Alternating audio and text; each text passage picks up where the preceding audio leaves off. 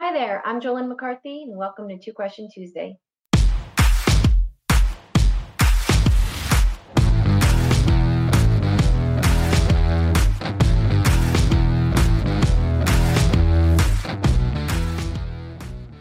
Each week, Two Question Tuesday answers randomly picked questions submitted by our clients. Answering this week's questions, we have with us Mike Pisani, Director of Financial Planning. Good morning, Mike. Good morning, Jolynn. Hope everybody had a good holiday weekend. Yes. Welcome back.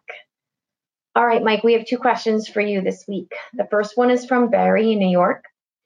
If passed, what is the effect of the $3.5 trillion stimulus on the economy?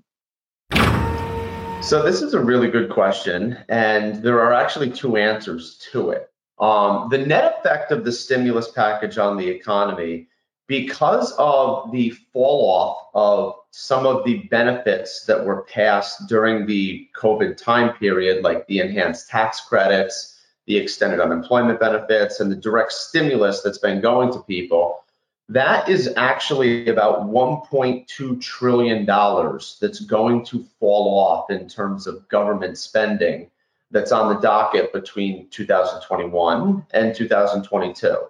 So when you consider that uh, the U.S. economy is a little over 20 trillion dollars in GDP output on an annual basis, that 1.2 trillion dollars falling off is actually uh, about a five percent headwind to GDP growth on a year-over-year basis. So that's a pretty extreme negative. And a few weeks ago, when we were talking about the GDP report, one of the things I mentioned was that about almost 50% of um, GDP is inflated due to the fact that we're seeing some a, lot of government stimulus and a lot of government intervention going through right now, especially the direct stimulus checks to people. So even if they pass the infrastructure stimulus package and the new three and a half trillion dollar uh, stimulus bill, which is I mean, these numbers are really incredible considering we're talking uh, in, in post financial crisis, we were talking 800, 900 billion dollars. We are up at three and a half trillion dollars, and we've already passed multi trillion dollar stimulus packages.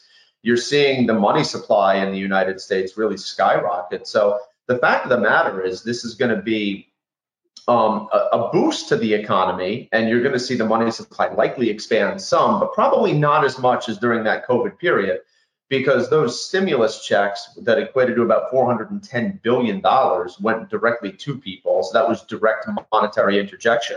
The other thing about this stimulus package is that it's spread over such a long time period. So $3.5 trillion, when you consider the fact that it's spread over like a 10 year period, it, you're really looking at about $350 billion per year. So when you're subtracting 1.2 trillion dollars in spending and added adding 350 billion, you're still at a net deficit of almost a trillion dollars year over year from a GDP standpoint. And we've said GDP is likely to decelerate into 2022, which is the opposite of what it did into the middle of 2021. So realistically, they do probably have to uh, pass some type of a stimulus package to uh, net out the effects of the fall off of the 1.2 trillion dollars that's going to be that's built into the budget for 2021 versus 2022. So they're going to have to pass something, even though I don't think it's going to be as big of a tailwind as people anticipate because of the fall off in the 2021 spending.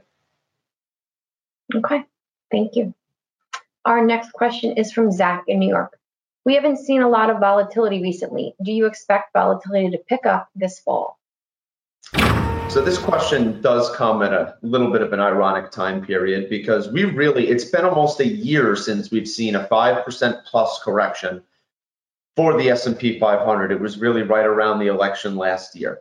So we are now back in that time period of September, October where we usually historically do see more of uh, just more volatility in general as people reposition their portfolios from last year into the upcoming year. Mutual fund year end is right around now. So that usually does come with a little bit of volatility as well. One of the functions that um, was, uh, again, another reason last year around the election that we didn't think the election would be such a big volatility event was that vo- the VIX and the volatility measures of the markets were very high. I believe last year it was sitting 25, 27, something along those lines. It's much lower right now. It's in the 16s. So one of the interesting things about volatility is that when it's higher, it means a lot of people are hedged and expecting more of a market type of event. Right now, it's it's not historically extremely low, but it's on the lower bound of what we've seen over the course of the last two years. And one of the important things to understand about markets is when volatility is really, really high and it starts to come down, usually the markets end up going up because price is an inverse function of volatility.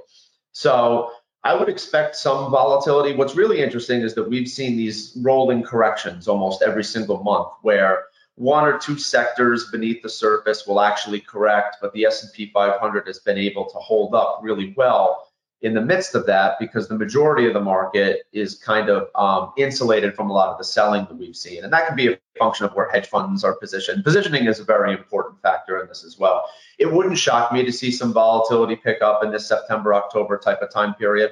Um, it, historically, it's exactly almost what we see. And when you look at the different election cycles, usually um, you see a, a, little bit more volatility in the next year upcoming um, before the midterm elections. Sorry, we're starting up the political cycle again, unfortunately, but that's usually what we see on a historical precedent. So um, the markets had a pretty big move. And again, I think what we were talking about too with question one, the fact that we're going to see a roll off of somewhere between 800 billion and 1.1 uh, in government spending is also going to be a material impact.